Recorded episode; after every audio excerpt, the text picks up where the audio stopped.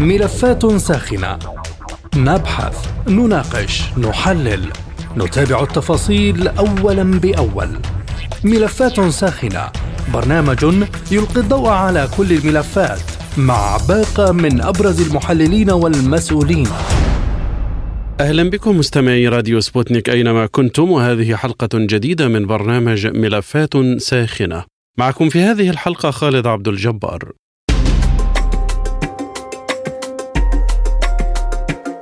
أكد وزير الخارجية العراقي فؤاد حسين الأربعاء أن العلاقات بين العراق وإيران تعد جيدة مشددا في الوقت ذاته على أن هذا لا يعني تهاون العراق فيما يتعلق بسيادته.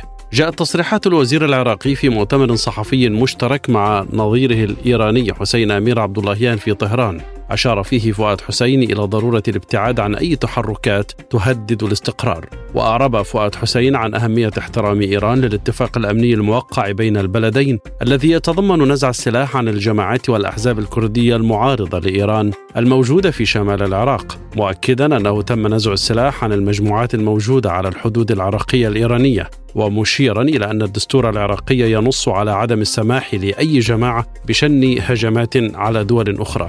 وفي وقت سابق قال عبد اللهيان إن وجود الإرهابيين في شمال العراق أمر خطير ولا يجوز لأي طرف المساس بأمن جيران العراق ولفت وزير الخارجية الإيراني خلال استقباله لبافل طلباني رئيس الاتحاد الوطني الكردستاني إلى تسريع تنفيذ الاتفاقية الأمنية بين العراق وإيران من ناحية أخرى قدم طلباني شكره وتقديره للدعم المستمر الذي تقدمه الحكومة الإيرانية لنظيرتها العراقية والشعب العراقي ووصف إيران بأنها الداعم الأقوى للشعب العراقي. يأتي هذا في وقت أشارت فيه بعض الأنباء الصحفية غير المؤكدة إلى تحرك الحرس الثوري الإسلامي الإيراني بنشر معدات عسكرية على الحدود في شمال غرب البلاد مع اقتراب موعد التاسع عشر من سبتمبر لنزع سلاح الجماعات الإرهابية الانفصالية في كردستان العراق. نتساءل في هذه الحلقة من برنامج ملفات ساخنة. ما أفق هذا التصعيد؟ وإلى ماذا انتهت مشاورات الوزير العراقي في طهران بهذا الخصوص؟ وما أصل قصة تلك الجماعات؟ ولما تعتبرها طهران معادية؟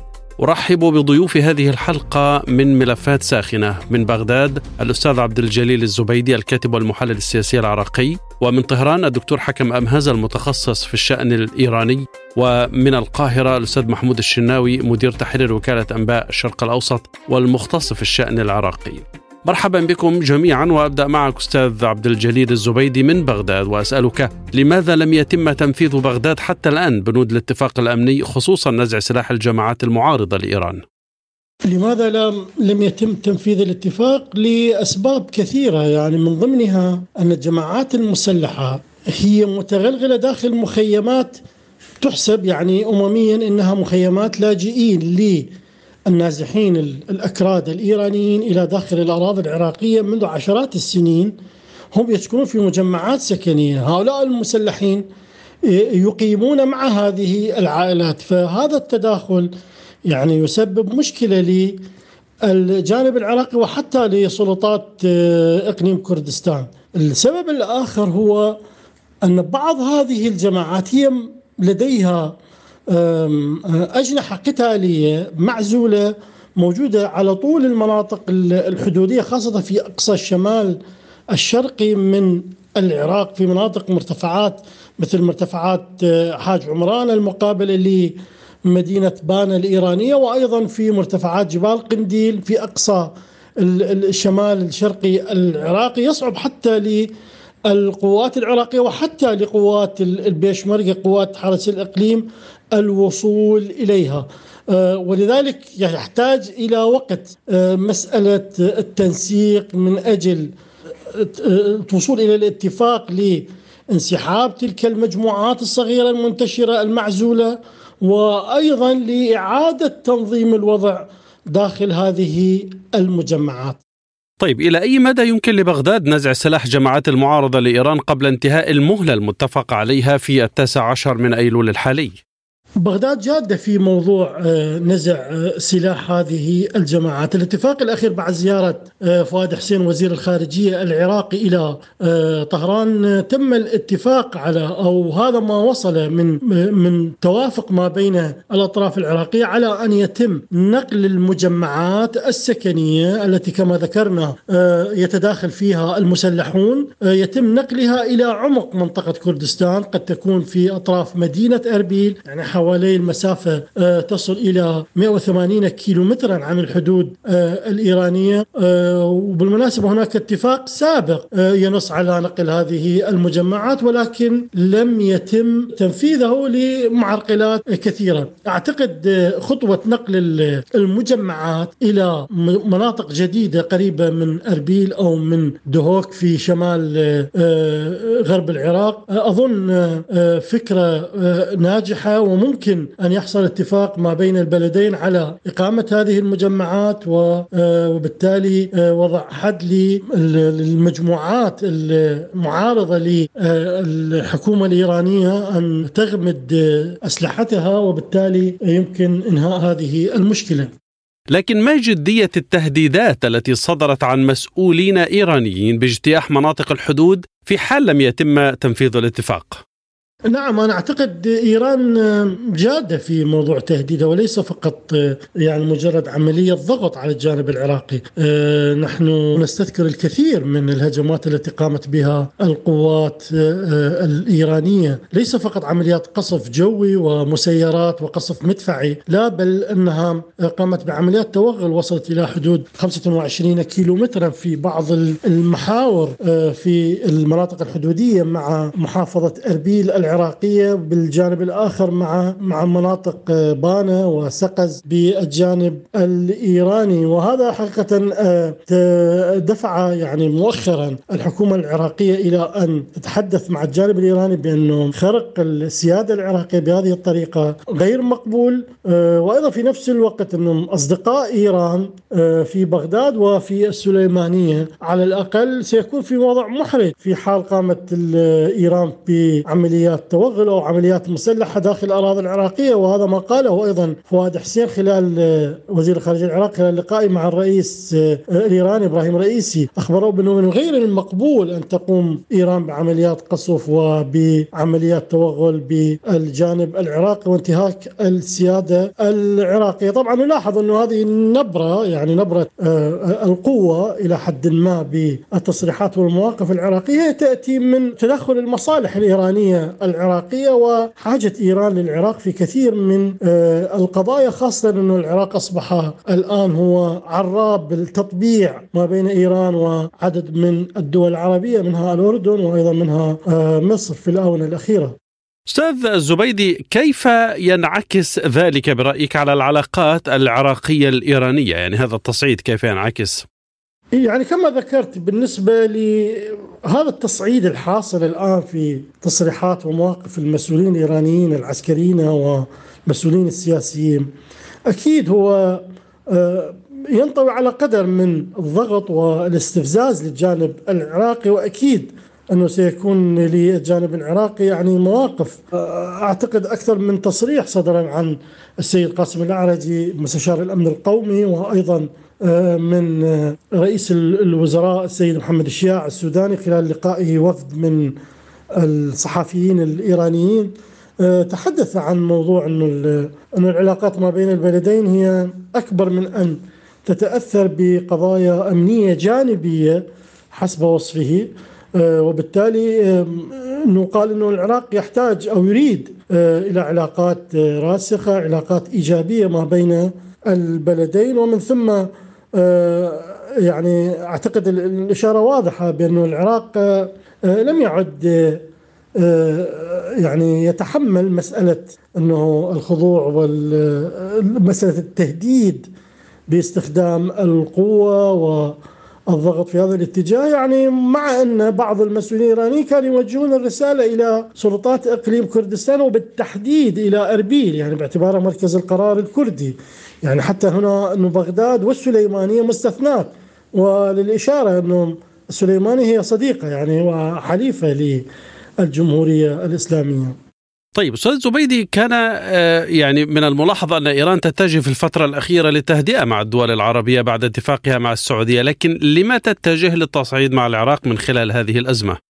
نعم بالفعل يعني كما ذكرت إن العراق الآن هو آه، عراب العلاقات التطبيع وترطيب العلاقات ما بين إيران وبعض الدول العربية وحصلت يعني لقاءات علنية وشبه علنية ما بين مسؤولين آه، مختصين بالجانب الإيراني مع مسؤولين من عدة دول عربية في بغداد وكذلك آه، أكثر من مسؤول أيضا آه، عراقي زار ونقل رسائل إلى طهران من عواصم عربية وهذا يعطي للعراق دور محوري في المنطقة. وبالتالي هناك حاجة إيرانية للعراق في هذا المجال على الأقل ناهيك عن العلاقات الاقتصادية الوثيقة. تبادل تجاري بحدود 11 مليار دولار لصالح إيران طبعا خاصة ما يتعلق باستيراد الغاز الإيراني واستيراد الطاقة الكهربائية من إيران آه، وأيضا السوق العراقية السوق آه،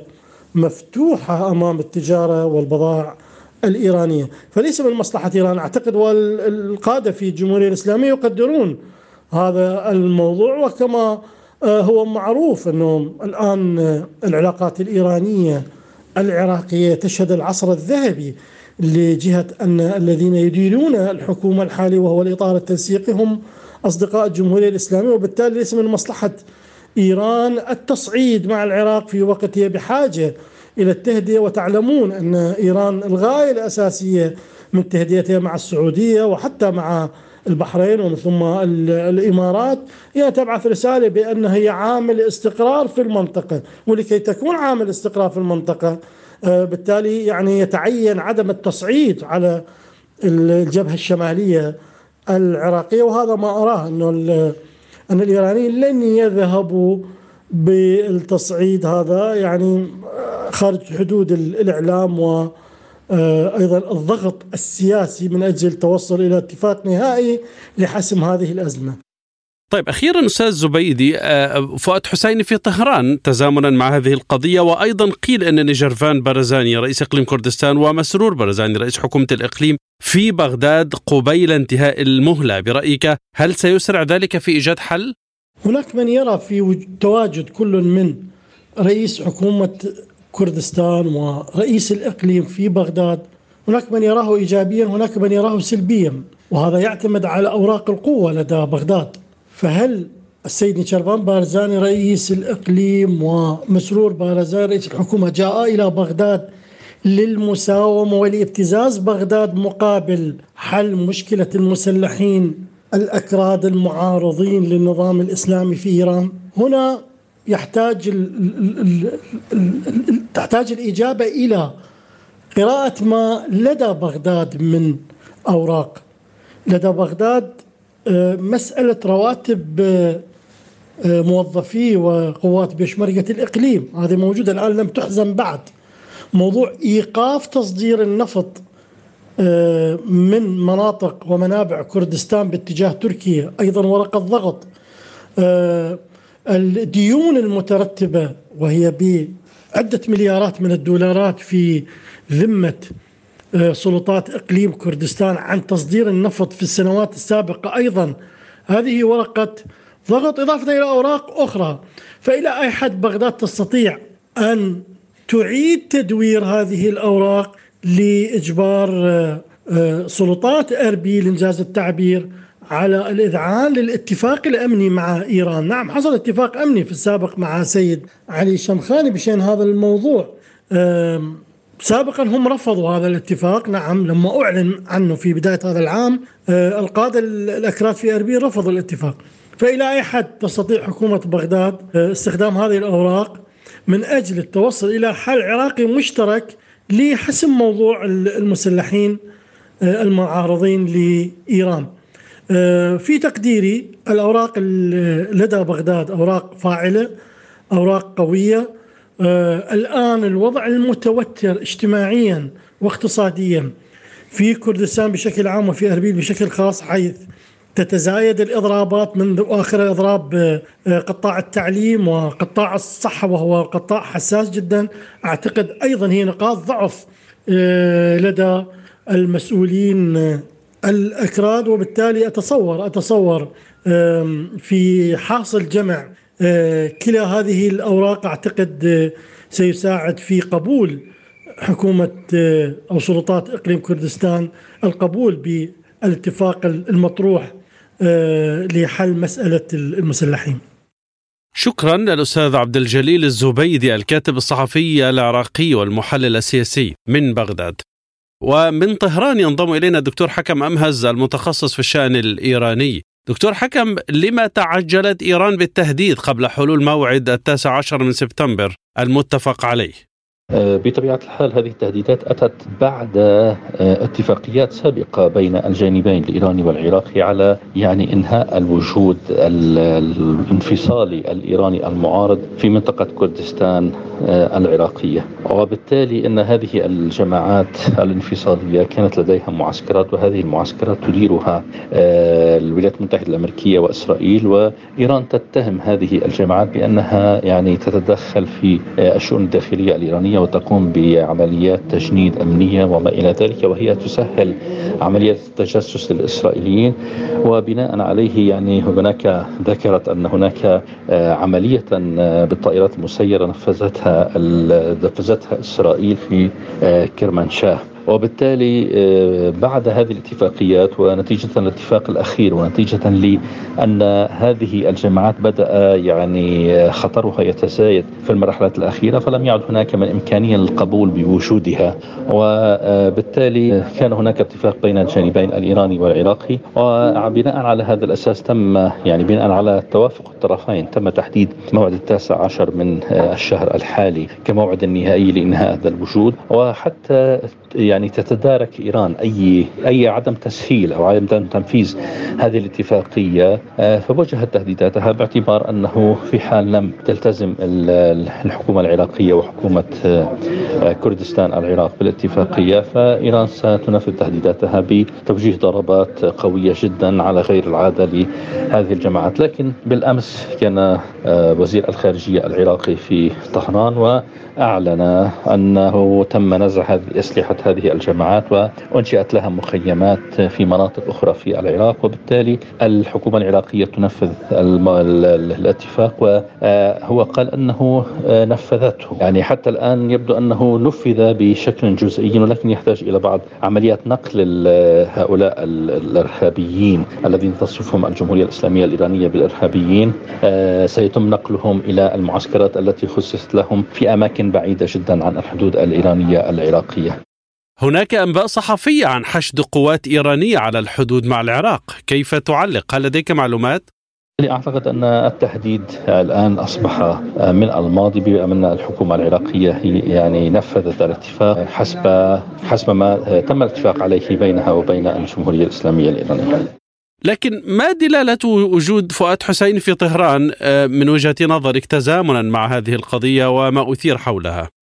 دلالات وجود وزير الخارجية العراقي في طهران أنا بتقديري أن آه، وزير الخارجية العراقي آه، جاء إلى إيران لبحث آه، موضوع أساسي هو موضوع الاتفاق الأمني الإيراني العراقي حول موضوع آه، وجود الجماعات الانفصالية الإيرانية في منطقة كردستان العراق. أنا بتقديري أن العراق نفذ الاتفاقية أو جزء كبير جدا من الاتفاقية منها نزع أسلحة هذه الجماعات الانفصالية وإنشاء معسكرات لها وأعتقد أنه ربما يحتاج إلى آه، فترة قصيرة جدا يوم أو يومين أو ثلاثة أيام لنقل هذه الجماعات آه، إلى المعسكرات التي أنشأها في مناطق بعيدة عن الحدود الإيرانية العراقية. وبالتالي إيران كانت هددت بأنه في حال انتهت المهلة ولم آه، يعني تنقل هذه الجامعات فستتعرض هذه الجامعات للقصف. فعمليا ربما كان هذا الموضوع الرئيسي الذي تم بحثه بمعنى أنه إذا كان هناك من عوائق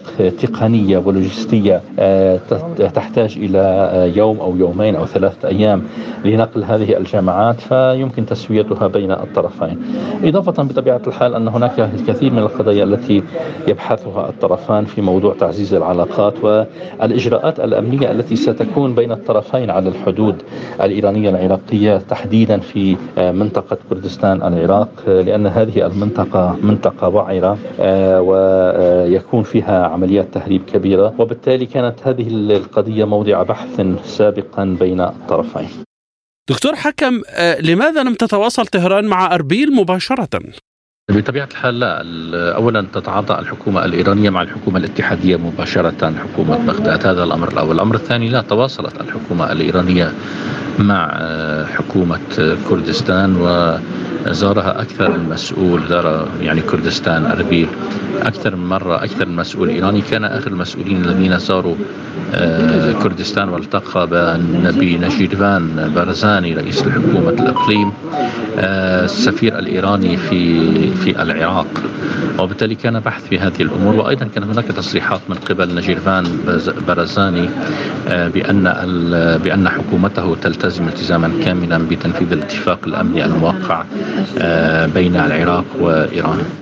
طيب إيران يعني لوحظ أنها في الفترة الأخيرة اتجهت إلى التهدئة وسياستها الخارجية اتسمت بالتهدئة مع الدول العربية ولعلنا نذكر هنا نموذج السعودية، لما تتجه إلى التصعيد مع العراق؟ بالعكس الجمهورية الإسلامية الإيرانية تعزز العلاقات بشكل كبير جدا مع العراق وتعتبر تعتبر العراق من أقوى الشركاء التجاريين والاقتصاديين للجمهورية الإسلامية الإيرانية. وهناك أيضا أموال مجمدة سيتم الإفراج عنها في العراق بعد الاستثناءات الأمريكية أو بالأحرى الاتفاق الإيراني. الامريكي على تبادل السجناء والإفراج عن الأموال المحتجزة فلذلك لا ايران قرار الحكومة الإيرانية هو يعني فتح العلاقات مع الجميع وتعزيز العلاقات مع جميع الدول لا سيما الدول المجاوره وخصوصا الدول العربية.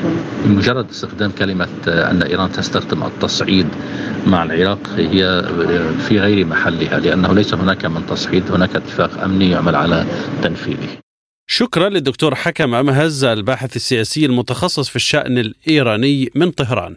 ومن القاهرة أرحب بالأستاذ محمود الشناوي مدير تحرير وكالة أنباء الشرق الأوسط والمختص بالشأن العراقي. أستاذ محمود حتى يكون معنا المستمع في الصورة ما حكاية هذا الاتفاق؟ ولما ترى طهران هذه الجماعات جماعات معادية؟ هذه مجموعة من الأحزاب الكردية الإيرانية لأنه كما يوجد أكراد في العراق يوجد أكراد في سوريا يوجد أكراد في إيران.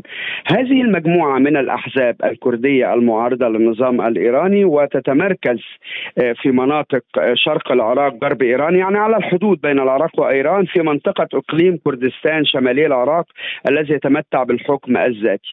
هذه المجموعة من الأحزاب وعلى رأسها حزب الحياة الجديدة أو ما يعرف باسم البيجاك وغيره من الأحزاب الصغيرة لها اجنحه لها أجنحة مسلحة تتهمها إيران بتنفيذ هجمات ما بين وقت وآخر على المصالح الإيرانية واحيانا داخل إيران وتتهمهم أيضا بأنهم من أشعل نيران الغضب والثورة ضد نظام الحكم في إيران المستمر حتى الآن منذ ما يقرب من يعني العامين. بسبب حادثة مقتل هذه الشابة الكردية بأيدي قوات حفظ النظام الإيرانية بسبب عدم ارتدائها غطاء للرأس. هذه الأحزاب اتفقت الحكومة الإيرانية مع حكومة بغداد في مارس من العام في مارس الماضي على أن يتم نزع سلاح تلك الميليشيات التي لها مقرات وبها مخازن أسلحة داخل إقليم كردستان.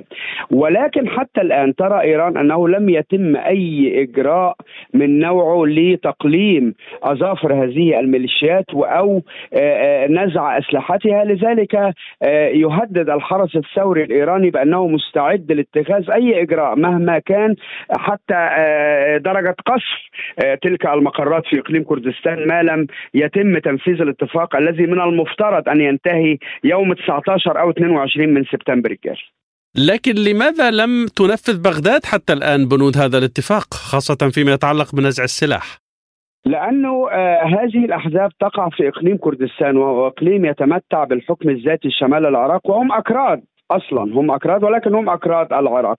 والحكومة العراقية تضغط على الإقليم آه، حتى آه، ينزع سلاح هذه الميليشيات ولكن حتى الآن لم يتم أي اتفاق بهذا الخصوص لأن إقليم كردستان بالأساس له مشاكل كبيرة جدا مع الحكومة المركزية في بغداد بسبب منع حكومة بغداد لحصة الميزانية المقررة للإقليم والمقدرة بحوالي 12.5% من من الميزانية المركزية العراقية بسبب قيام الإقليم ببيع النفط ل أو أو الغاز الموجود على أراضيه وهو ثري جدا في هذا الإطار إلى إلى الخارج وخاصة عن طريق تركيا دون الرجوع للحكومة العراقية المركزية، اذا هناك مشكلات على الصعيد الاقتصادي والسياسي بين إقليم كردستان المتمتع بالحكم الذاتي شمال العراق وبين الحكومة المركزية الذي التي من المفترض انه يتبعها بشكل عام ضمن نظام